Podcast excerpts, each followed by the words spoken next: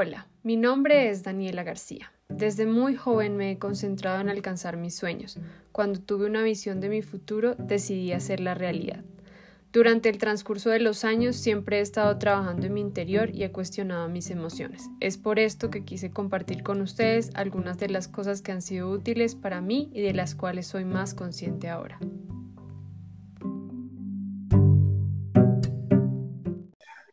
Bienvenidos a un capítulo más del Dolor a la Paz. Eh, es para mí una alegría pues estar otra vez con ustedes compartiendo y hoy tengo el gusto de presentar al que ha sido mi hermano. No compartimos sangre, pero compartimos muchas experiencias juntos y es mi mejor amigo Juli. Juli, bienvenido a este espacio. Estoy muy contenta de que estés aquí. Sabes que había estado esperando el momento para que eh, pues se pudiera hacer este podcast eh, para contar tu historia. Entonces, pues cuéntanos un poquito de ti. Hola Dani, muchas gracias por la invitación. Sí, después de tanto tiempo se, hará el podcast. Em, bueno, ¿qué les cuento? Sí, como tú dices, bueno, hemos vivido muchas experiencias juntos. Nos conocimos en Buenos Aires por cosas del destino. y, bueno, hoy no estamos juntos, pero a la distancia siempre estamos conectados. Eh, ¿Qué les puedo contar? Bueno, hoy y actualmente vivo en Barcelona. Sí. Eh, estoy trabajando acá y ya llevo tres años acá en, Barcelona. Sí. Y he estado pues viajando de lugar en lugar en los últimos casi nueve años que de Colombia y bueno, que me han traído a donde estoy hoy en día después de muchas aventuras y bueno, acá, acá estamos. Ok, genial, Juli. Bueno, Juli, parte del podcast, la idea es pues que compartamos sobre todo el tema como de la superación de esos momentos difíciles y sobre todo pues los logros que, que tenemos o lo que nos hace más fuertes eh, y lo que somos en este momento, ¿no? Entonces, pues no sé qué quieras compartir, porque realmente tu historia para mí es, eh, pues fui parte de ella y sobre todo el tema que más me gusta es la parte del aceptarse a uno mismo y, y, me parece pues bonito, bonita tu experiencia, entonces no sé si quieras contar un poquito de tu proceso.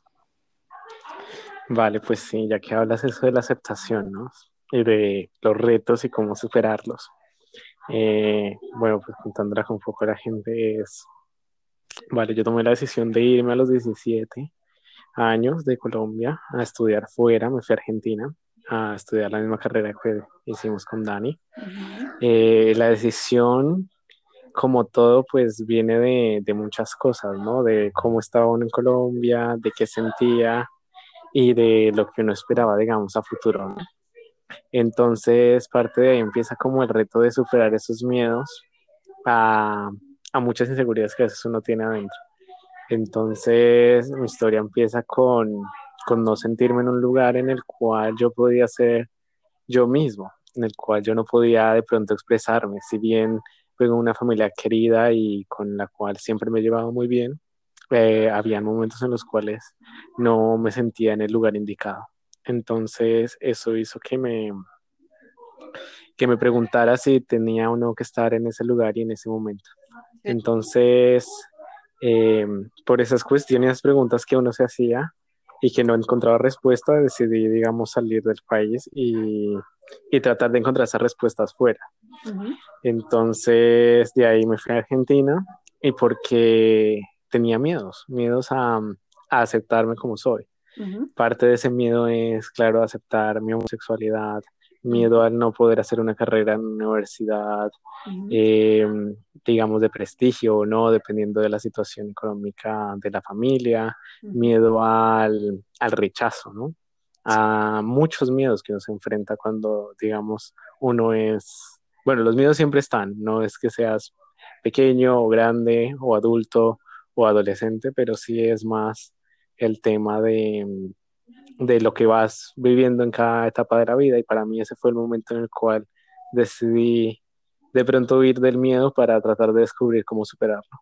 ¿Mm? Genial. sí, me parece, pues a mí me parece eh, increíble, la verdad, porque no, pues nunca he experimentado eso, pero no me imagino, o sea, me parece algo muy valiente el hecho de mm, enfrentarte a todo esto, ¿no? Eh, y a querer descubrirte a ti mismo también en otro lugar. Y bueno, después de que estuviste en Argentina, ¿qué digamos que fue lo que te empezó a dar como fuerza para, digamos que ser un poco más honesto contigo mismo y con tu familia y con tus amigos con respecto al tema de tu homosexualidad? Vale, pues con el tema de la homosexualidad, ¿qué pasó? Pues yo llegué a Argentina, eh, yo lo primero piensa es, ¿qué hago acá? ¿Qué hice o por qué estoy acá? Entonces los primeros años fueron de, de descubrimiento, yo creo, de vivenciar qué era lo que estaba pasando sin saber realmente qué estaba pasando. Entonces fue enfocar en algo mi, mi, mente y ese algo fue la universidad. Y no prestar atención, digamos, a ese, a ese miedo constante que ve ahí por otras cosas. Entonces me enfoqué solamente en mis estudios y me encerraba en eso pero eso hizo que no me que no viviera otras cosas durante los primeros años porque estaba sesgado a miedos. Después de un par de años ya empecé a, digamos, salir más, conocer más gente, interactuar con otras personas con otro tipo de pensamiento, con otro tipo de vivencias y que me daban esa seguridad a compartir, digamos, el yo real que había en mí o la persona que, digamos, soy hoy en día. Entonces no me generaban ese miedo de abrirme o de compartir ciertos pensamientos que tenía yo en, mi cabeza. Entonces ese momento eh, fue cuando conocí mucha gente extranjera y demás y me dieron la gana de también seguir viajando y pegar un salto a Europa y irme de viaje a Francia a los 20, o sea, fue tres años después de llegar a Argentina y dije, me voy como loco otra vez a ver qué es Francia, qué es Europa y qué es todo eso que le pintan a uno en el colegio de que uno no conoce. Entonces dije, bueno, pues me voy a, a vivenciar eso. Y ahí conocí todavía más personas con las que pueda compartir y demás. Y, y sentirme muy libre. Y una libertad, no en libertinaje, sino una libertad en, en expresión, en no sentir miedo.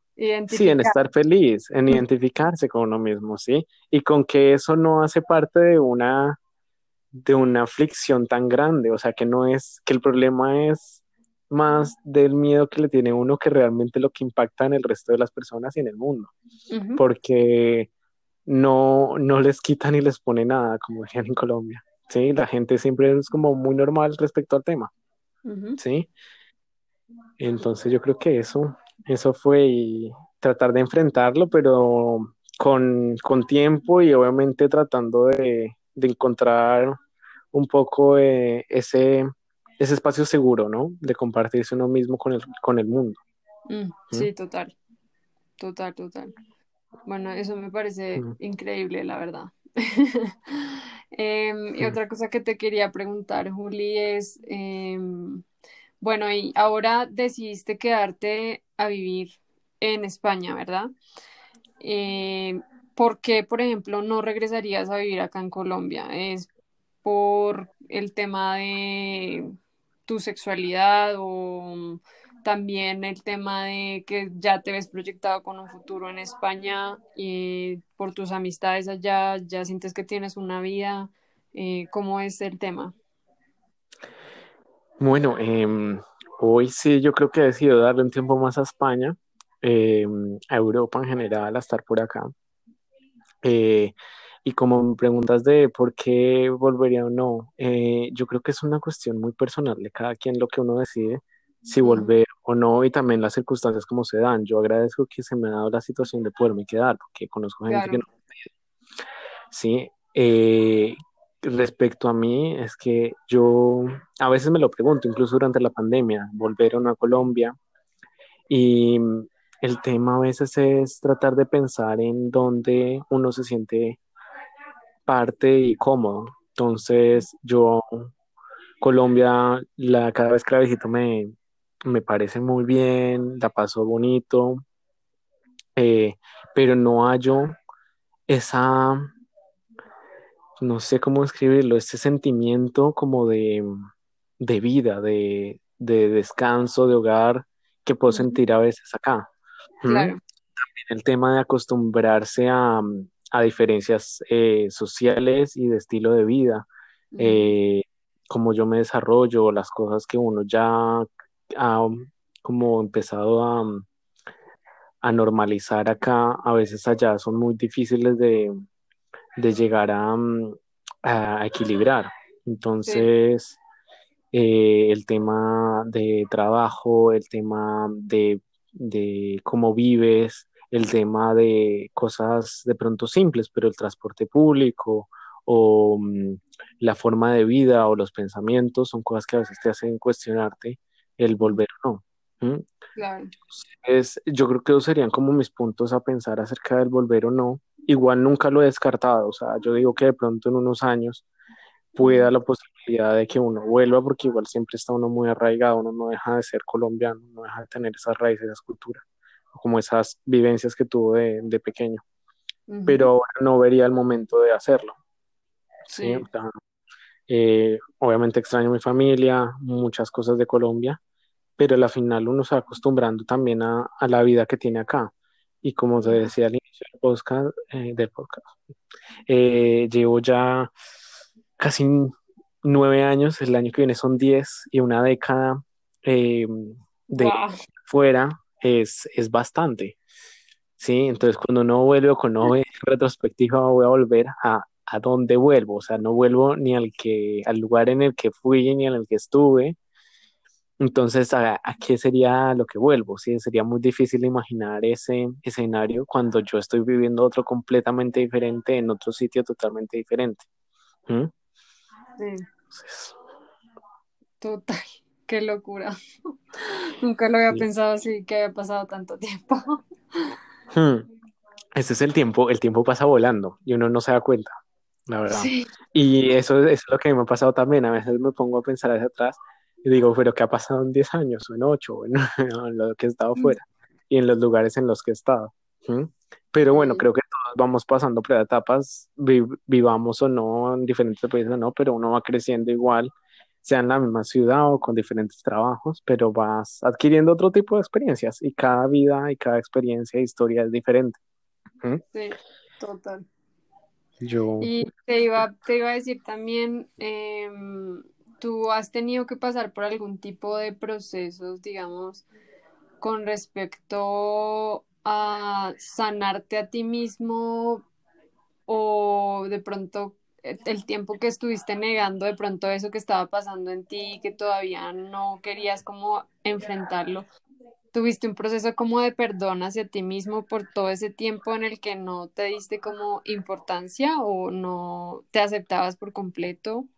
Eh, sí, no sé cómo, cómo explicártelo, pero sí, como si, si pasaste por un proceso de pronto de mirar hacia adentro y decir, ok, este soy yo, esto lo he vivido, eh, tengo que aprender a aceptarme tal cual y como soy, porque siento que cuando tú ya eres capaz de enfrentar o de decirle a los demás que tú eres de tal manera, te gustan tales cosas, este eres tú, es cuando ya has pasado por ese proceso. Entonces me gustaría saber cómo fue, digamos, que ese proceso de antes y, y qué hiciste, digamos. Claro, yo creo que eso es una, una cosa que yo todavía sigo y no solo el a nivel de perdonarme, yo no sé si es perdón, pero de aceptación sí, ¿no? De aceptar el que eres homosexual, que eres gay, después de todo lo que uno ha vivido en Colombia también, porque nuestro país es un poco complicado con el tema pero es a nivel de muchas cosas, es a nivel de aceptarse como uno es, no solo por su condición sexual o no, porque eso a la final es rollo de cada uno, que uno lo entiende mucho tiempo después, porque uno piensa que la sociedad lo juzga por eso y a la final pues el que se está juzgando más duro es uno. Entonces, y no es solo el, el, hecho de la homosexualidad, es aceptarse en cómo uno es como persona, en cómo uno se acepta como ser humano, como amigo, como hijo, como pareja, como mm, eh, persona laboral. O sea, en general es una aceptación muy completa que uno tiene que hacer. Que yo digo que todavía es un proceso. Y obvio, uno tiene que perdonarse a, a las culpas que uno se echa. Entonces yo me echaba culpas de soy el hijo malo de la familia, es que no sé qué hice mal, es que la culpa es mía, es que no hice esto. Y a la final, pues ya uno lo que hizo, lo que no hizo, pues uno es un ser humano y uno comete errores. Y a la final está en, o sea, el pasado y los errores ya fue, ya los hizo, ya los cometió. Entonces aprenda la lección, que es yo creo que lo más difícil. Porque era y eso, o sea, yo poderle decir a mi familia o a mis amigos más cercanos, incluso tú, que sabes que fue un proceso, que aunque no lo crea, somos mejores amigos, pero, pero yo no era capaz de decir a, las personas más cercanas por un sí, que fue el y, y, todavía hoy con mi familia y demás, porque tenemos tantos miedos sesgos y todo eso a mí me comenzó a afectar en muchos aspectos, o sea, en lo laboral, en, sentirme capaz de hacer muchas más cosas en mi vida, cuando en realidad eh, todo lo, centralizas en algunas cosas que, que, es de pronto eso, ¿no? Entonces, como soy malo en esto, entonces ya empiezo a ser malo en lo otro y malo en lo otro y cometo errores y errores, pero también empiezo a justificarme y a victimizarme. Entonces es donde uno tiene que, sí, aceptarse, perdonarse y buscar ayuda en cuanto uno realmente acepte que la necesite, ¿sí? y ayuda, yo no estoy diciendo, o sea, eso cada uno tiene que identificarlo, que no es fácil, porque ayuda puede ser la familia, ayuda puede ser los amigos, ayuda puede ser un psicólogo, ayuda puede ser uno mismo, ¿sí? Pero la ayuda es ayudarse uno mismo a, y no darse palo, porque pues eso, lo que decía, errores los cometemos todos. Y, y embarrarla la embarraremos siempre, o sea, eh, eso no es que la gente es perfecta. Y el proceso sí ha sido largo, ha sido viajes, ha sido mm, llorar, ha sido beber, ha sido, sí, de todo, o sea, puede ser desde el vicio, desde meterse solo en el trabajo, desde no hablar a la gente, desde irse de fiesta y olvidar los problemas.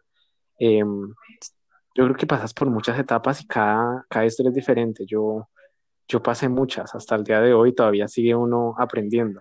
Mm. Y, y bueno, o sea, eso es como, no sé si respondo a toda la pregunta. sí, o sea, yo al día de hoy me siento perdonado y aceptado en muchos aspectos. Me faltan unos otros más. Y, sí, claro. Pero sí es verdad que te, te, te quita peso, te quita mucho peso el poderle decir a la gente con apertura eh, quién eres. Y no solo lo que digo en lo, tu orientación, sino en, en general, en quién eres tú. O sea, en quién soy yo. Así uno no sepa, pues preferible decirme, no sé, pero este soy, o sea, esto me gusta. A empezar a buscar y estresarse y buscar respuestas y demonios que no, que no son necesarios. Total, totalmente. No lo pudiste haber dicho mejor. La verdad, sí, eso, eso es algo que me parece que hay que rescatar y, y es que pues todos, cada uno de nosotros lleva un proceso diferente. Eh, quizás el aceptarse a uno mismo no tiene que ver solamente con la orientación sexual, sino con muchas cosas de lo que uno es y que uno cree tener miedo a que las otras personas rechacen entonces pueden ser tus ideas, ¿cierto? Como ese tipo de cosas también pueden chocar de pronto en la sociedad y en realidad es el miedo que uno mismo se genera porque al final, como dijiste tú, ni suma ni resta. O sea, al final el que decide la vida es uno mismo y cómo uno la quiere llevar. Entonces me parece súper, súper chévere, la verdad.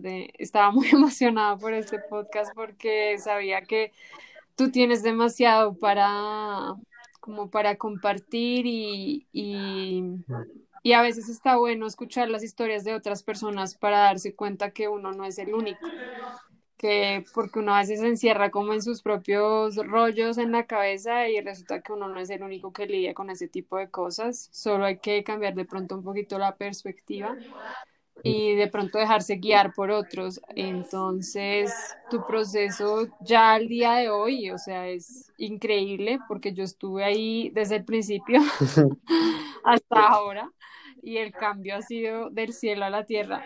O sea, yo me acuerdo cuando tú está, cuando estábamos en la universidad y yo creo que ni tú lo notabas, pero yo, nosotros y con, con otras amigas también nos dábamos cuenta que tú reprimías algo y no querías admitirlo y no querías decirlo y al final te, te dimos como un tiempo porque pues uno no tiene que forzar a nadie y al final tú solito, solito llegaste mm. y decidiste como ser honesto y decir como este soy yo, cómo me van a aceptar. Mm. obvio que sí. O sea, cuando, cuando tú quieres a alguien, lo quieres tal cual y como claro, es. Y, así. Sí, o sea, es que eso yo creo que es de los mayores miedos que uno guarda y no solo, y yo creo en general, o sea, el miedo a perder cosas. Y al final pues uno nunca va a perder nada si uno realmente, o sea, si, si es para uno y está ahí. Y... O se quedan los verdaderos. Exacto, porque es que uno, y eso es lo que yo te decía, o sea, uno empieza a, tener miedo con todo, no solo con eso, sino con mi trabajo, una entrevista, con, con cómo me he visto, con cómo actúo, con cómo, cómo me desarrollo como persona. Y ahí es donde está bueno, porque entonces empiezas a generar otra persona que no eres, porque estás ocultando, ocultando, y cuando buscas escapatorias a cuando quieres ser tú es cuando empiezan los vicios o cuando empiezas a, a, a ponerte otras cosas en vez de realmente ser quien uno es y más la sufre porque pues tiene que mantener una como otra vida, otra persona que no es usted. Y ahí es donde uno empieza a, tener mucha, mucha carga encima. O sea, ahí es donde uno necesita como estar, tranquilo, relajarse y hablar y, y contar a la gente y contar a la gente en general, si lo apoyan bien, si no, no. O sea, yo sé que es fácil, digo, difícil decirlo así, como esto suena fácil, pero no es fácil. Pero, pero la gente que va a estar estará. Porque a la final, si no puedes estar con las personas, entonces es cuando no puedes ser quien eres. Y entonces ahí es el momento donde te conflictúas con, con soy yo, no soy yo, soy esta persona, soy la otra. Te comparas, si no. Total. Ay, bueno, Juli, la verdad que muchísimas gracias por tu tiempo y por compartir esto tan especial. Yo sé que para ti es, es un reto igual compartir esto, eh, pero también siento que es como una terapia para uno mismo y darse cuenta de todo lo que uno ha sido capaz de lograr. Mm. Y pues te felicito, sabes que yo siempre estoy muy orgullosa de ti, y que estoy ahí para apoyarte siempre, que estamos en las buenas y en las malas, hasta en la distancia. Es cierto. Cerca y en la distancia. Mm. Entonces, pues qué placer tenerte aquí y, y bueno, eh, ya para cerrar, entonces, pues muchas gracias una vez más, mi Juli. Em, entonces, bueno, para más información y más contenido, recuerden que pueden seguirnos en nuestra página de Instagram del Dolor a la Paz y hasta una próxima vez. Bueno, Ani, pues muchas gracias. Vale.